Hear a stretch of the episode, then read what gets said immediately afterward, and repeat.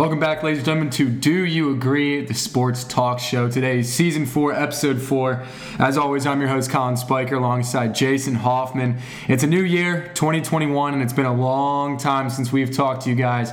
And I think I can speak for both of us, Jace. We are glad to be back. Oh, Spike, as always, um, just just super excited to be back here. It's been since October since we put out some content, and a lot of stuff has transpired within the sports world since then. So I'm excited to just be back, break it all down, and uh, kick off 2021 to uh, to a hell of a start. So let's do it, baby. Yeah, 2020 was. It's been a long time since we talked to you guys as the year wrapped up and we're on to a new one. Uh, and you know, we've missed talking to you guys, so it's great to have some content to give you guys once again, and hopefully we can stick to a good schedule. But let's start off earlier this week the College Football National Championship. Alabama, the Tide, defeated Ohio State 52 24. Nick Saban cementing his legacy as the only college football head coach to win seven national championships. Yeah, you know, it's uh, it's amazing, Spike, because every year, just with the programs that they are, it always seems like who's it gonna be, Bama or Clemson? All right. This year, uh, it was no contest. It was, you know, pretty clear cut that Alabama was the number one team in the country, and they would be that number one team throughout the entirety of the season. Um, and it's mainly based on one guy, and that one guy, Mr. DeVonta Smith, your Heisman Trophy, Biletnikoff Most Outstanding Receiver of the Year, Maxwell College Football Player of the Year, SEC Offensive Player of the Year awards, posting a, a season stat line of 105 receptions for 1,641 yards accompanied with 20 touchdowns in the national championship game in the first half puts up the best ever receiver stat line in a national championship game with 12 receptions, 215 yards, and three touchdowns. This guy is special, and I'll tell you what, Spike, you're going to see him early and often on Sundays. This guy is was pretty much, you know, why this Tide team, especially this year, kind of was able to overcome the obstacles of 2020. Every every team had to go through their own battles in maintaining the season and being able to play with COVID still lingering throughout the entirety of the year. And this guy was that spark for them. Um, and I just can't wait to see what the future holds for this young man. Um, going into going into you know NFL and draft talks and whatnot, you always have your analysts giving comparisons to certain players, right? And originally, uh, earlier on in this year, he kind of reminded me of a Tyler Lockett type of player. You know, a small, skinny, great route running receiver um, that would have just such a knack of getting open, right? This guy, I think now after we've seen him in the postseason, we've seen what he what he was able to put together in that national championship game in just one half. I it might be a little bit of a stretch, but my NFL comparison for Mr. DeVonta Smith is none other than Antonio Brown in his prime. And the we, the reason I say this is Tyler Lockett, right? He is one of the most underrated players, I think, in all of the National Football League. But he's not a guy that you think every time he touches the ball, he's housing it.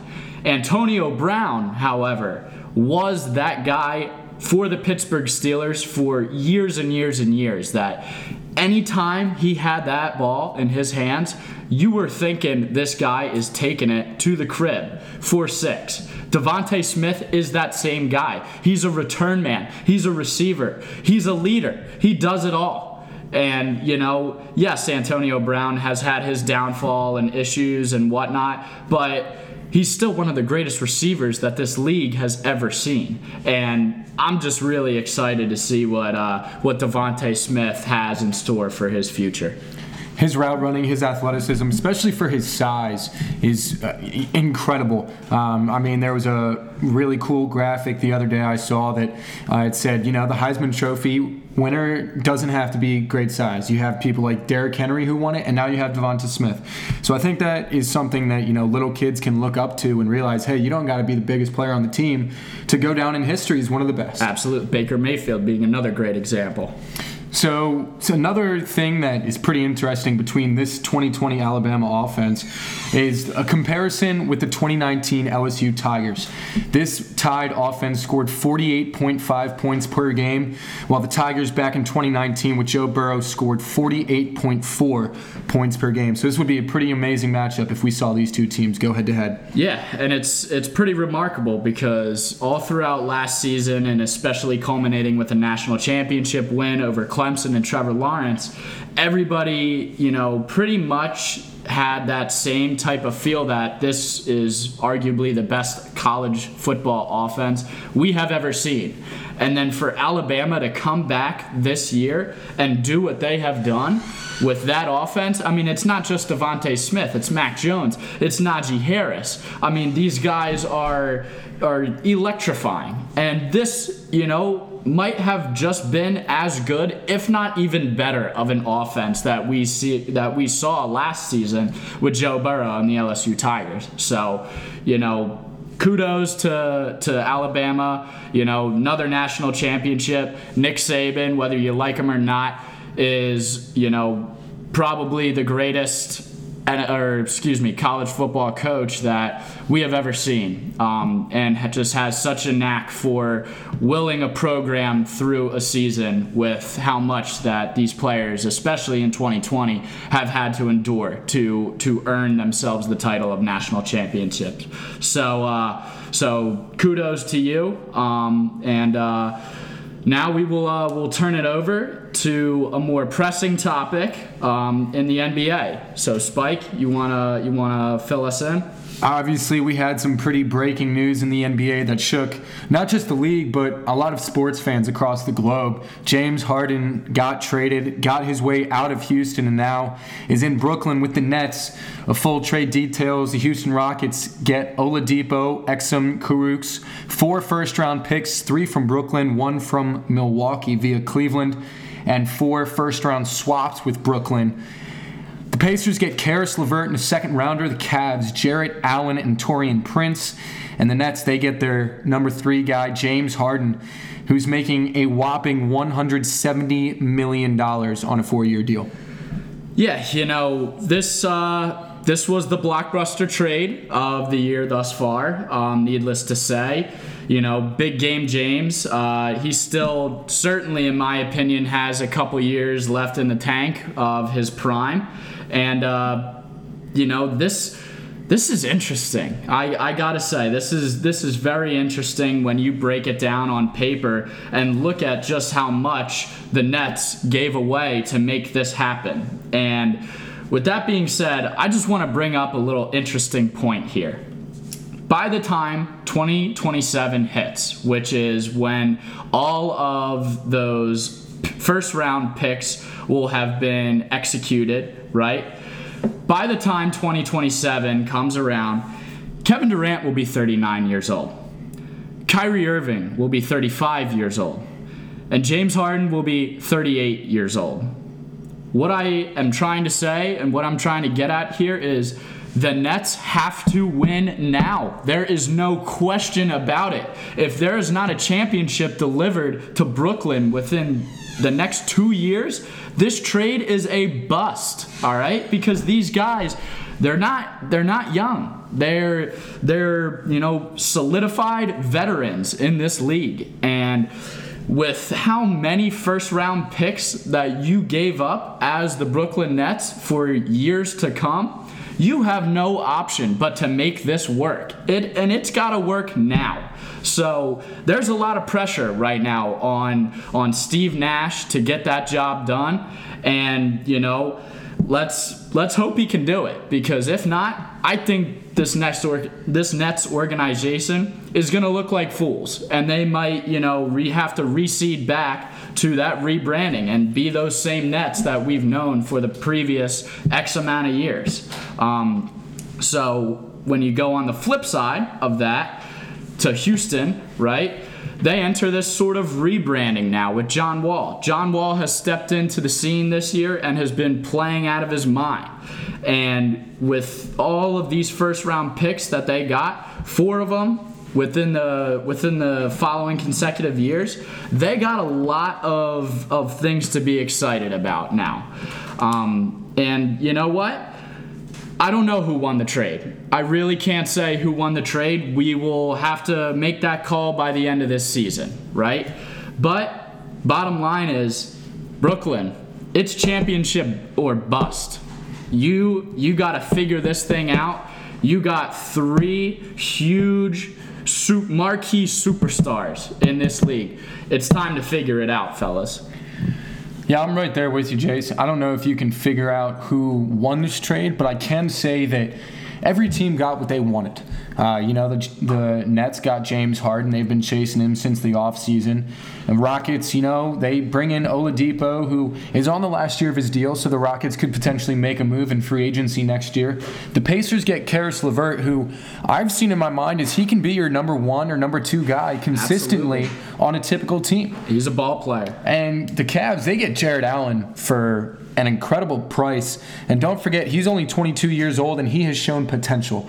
So I think all teams do get what they need. Um, but overall, I think the Nets lose this trade. They gave up an they gave up their future. Incredible. They did. And with with all three of James Harden, Kevin Durant, and Kyrie Irving in the same locker room, I don't know how well that's going to go. And that's something we can talk about. But something, a cool fact. Um, over the past two years, you know, we've seen the Thunder break it down and trade for picks, and Houston kind of did the same thing as you saw their asking price.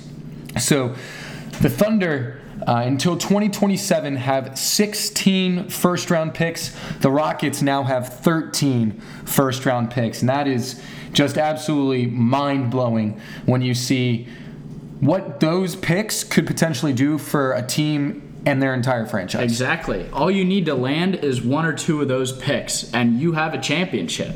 It's, you know, they set themselves up for future success. You know, they have the they have the the long-term goal and vision in mind here. And and I respect that because you know what? James Harden in Houston was pretty much given everything he he's ever asked for. He's gotten his money.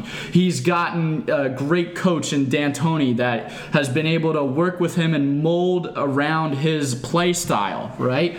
He's gotten those superstars. He's brought he's you know had Chris Paul along his side and then following with Russell Westbrook. But he's never gotten it done. He he has never had that. He's never even, you know, I don't want to it's tough. It's tough. Um, but personally, if, you know, the way I see it, that long term rebranding with a great piece with John Wall, you're, I, I would like to agree with you here. I think the Rockets won this trade. And we're talking future, but we got to talk now, Jace. Will the Nets win the 2021 NBA title? I, uh, I'm gonna go with no. I, you know, there's a lot of hype right now, and as I said, three marquee superstars in this league are all on this squad.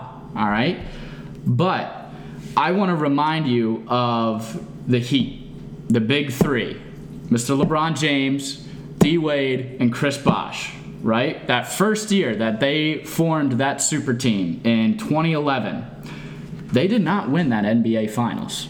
They lost to the Dallas Mavericks, who was, you know, clearly a worse team. But it takes time to develop this, right? A championship chemistry team takes time. And you have three big egos, and not just big egos, three big ball demanders. KD, right? Arguably the best scorer, pure scorer in this league. And if it's not him, it's probably James Harden.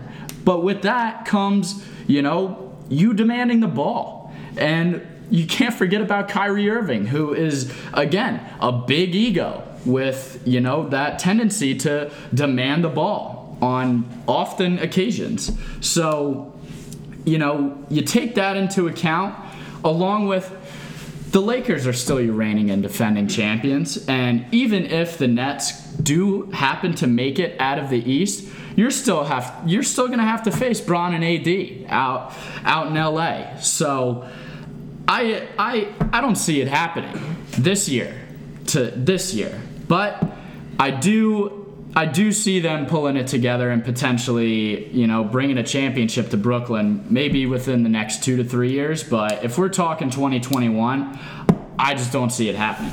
I agree. I don't see it happening this year. Um, especially, I mean, you said it yourself. You have three ball demanding guys who could potentially get in a fight about who's going to take that last shot. And in that trade, the Nets traded Jarrett Allen, who was definitely their star of the future big man and now they're turning to DeAndre Jordan to guard someone like Joel Embiid, for example. So who knows if they even come out of the East? I think that's something that is going to be a very interesting question as we get deeper into the season.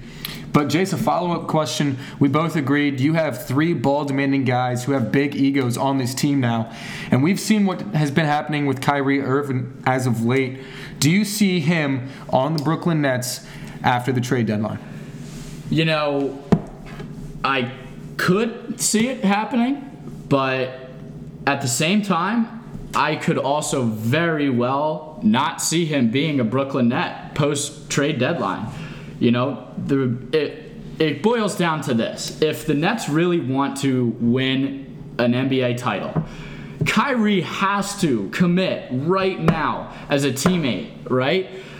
He cannot put he can't pull this excuse the language he can't pull this shit of sitting out because you don't feel like playing.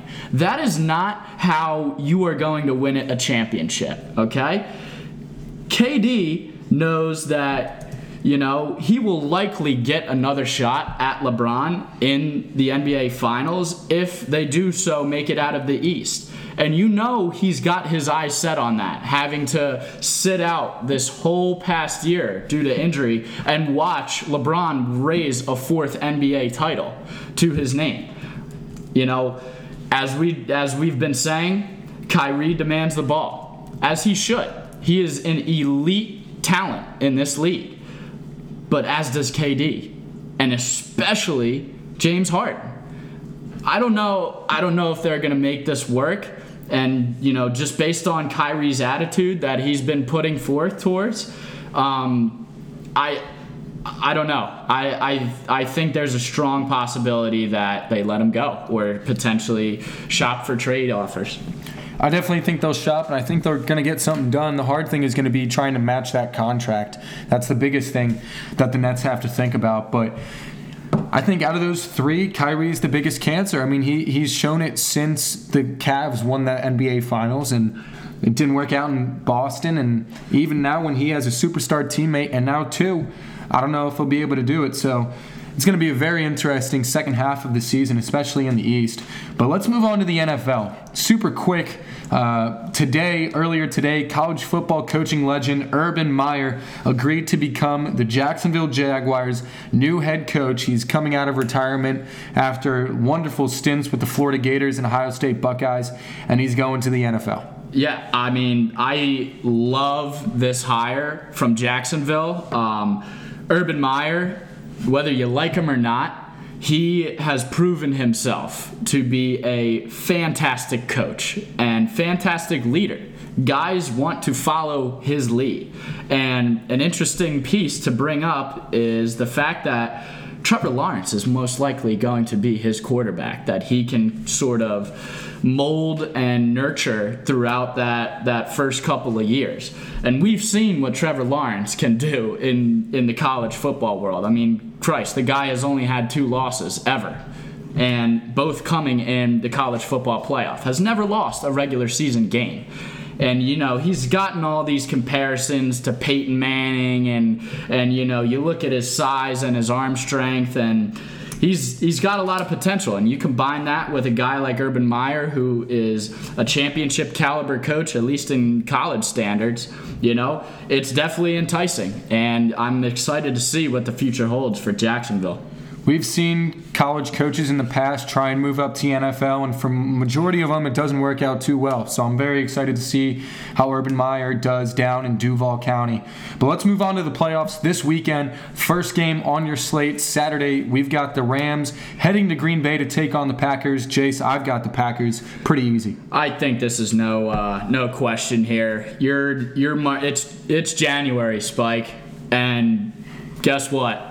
The Packers have home field. You're marching into the frozen tundra. And you know what? The Rams, now being in LA, Jared Goff, the Cali- always born and raised California boy, I think they got no shot. Aaron Rodgers and Davante Adams are as lethal as they've ever been, and this Green Bay office, Green Bay offense, excuse me, is as prolific as we've we've seen. So I think I think Pack pack roll, no problem. Go pack go.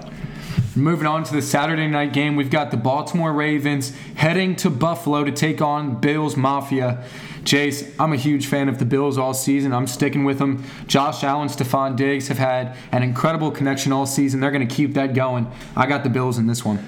Yeah, you know, and I don't blame you. I I love watching Josh Allen play. I think he's electrifying, and now you accompany him with Stefon Diggs, who has led the league in basically every single receiving statistical category this season. But I'm gonna I'm gonna oppose you here. I'm gonna go the Baltimore Ravens. Um, look, Lamar Jackson is still your reigning MVP, right? and he's still got something to prove from last season. You know that that loss he took to to Tennessee last year kind of left a sour taste in his mouth, and you can see that his attitude is, fellas, hop on my back, and I'm running wild to get us to the promised land. And that's dangerous. That is dangerous with arguably the most athletic talent we've seen at the quarterback position ever in the national in the National Football League.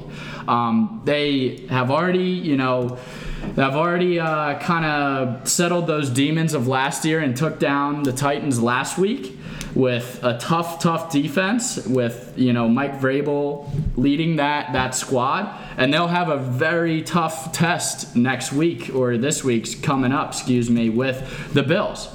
And it's interesting because we've talked about this all year, and especially coming into the postseason we think the Bills are the only ones that can match up with with the Chiefs, right? Yep.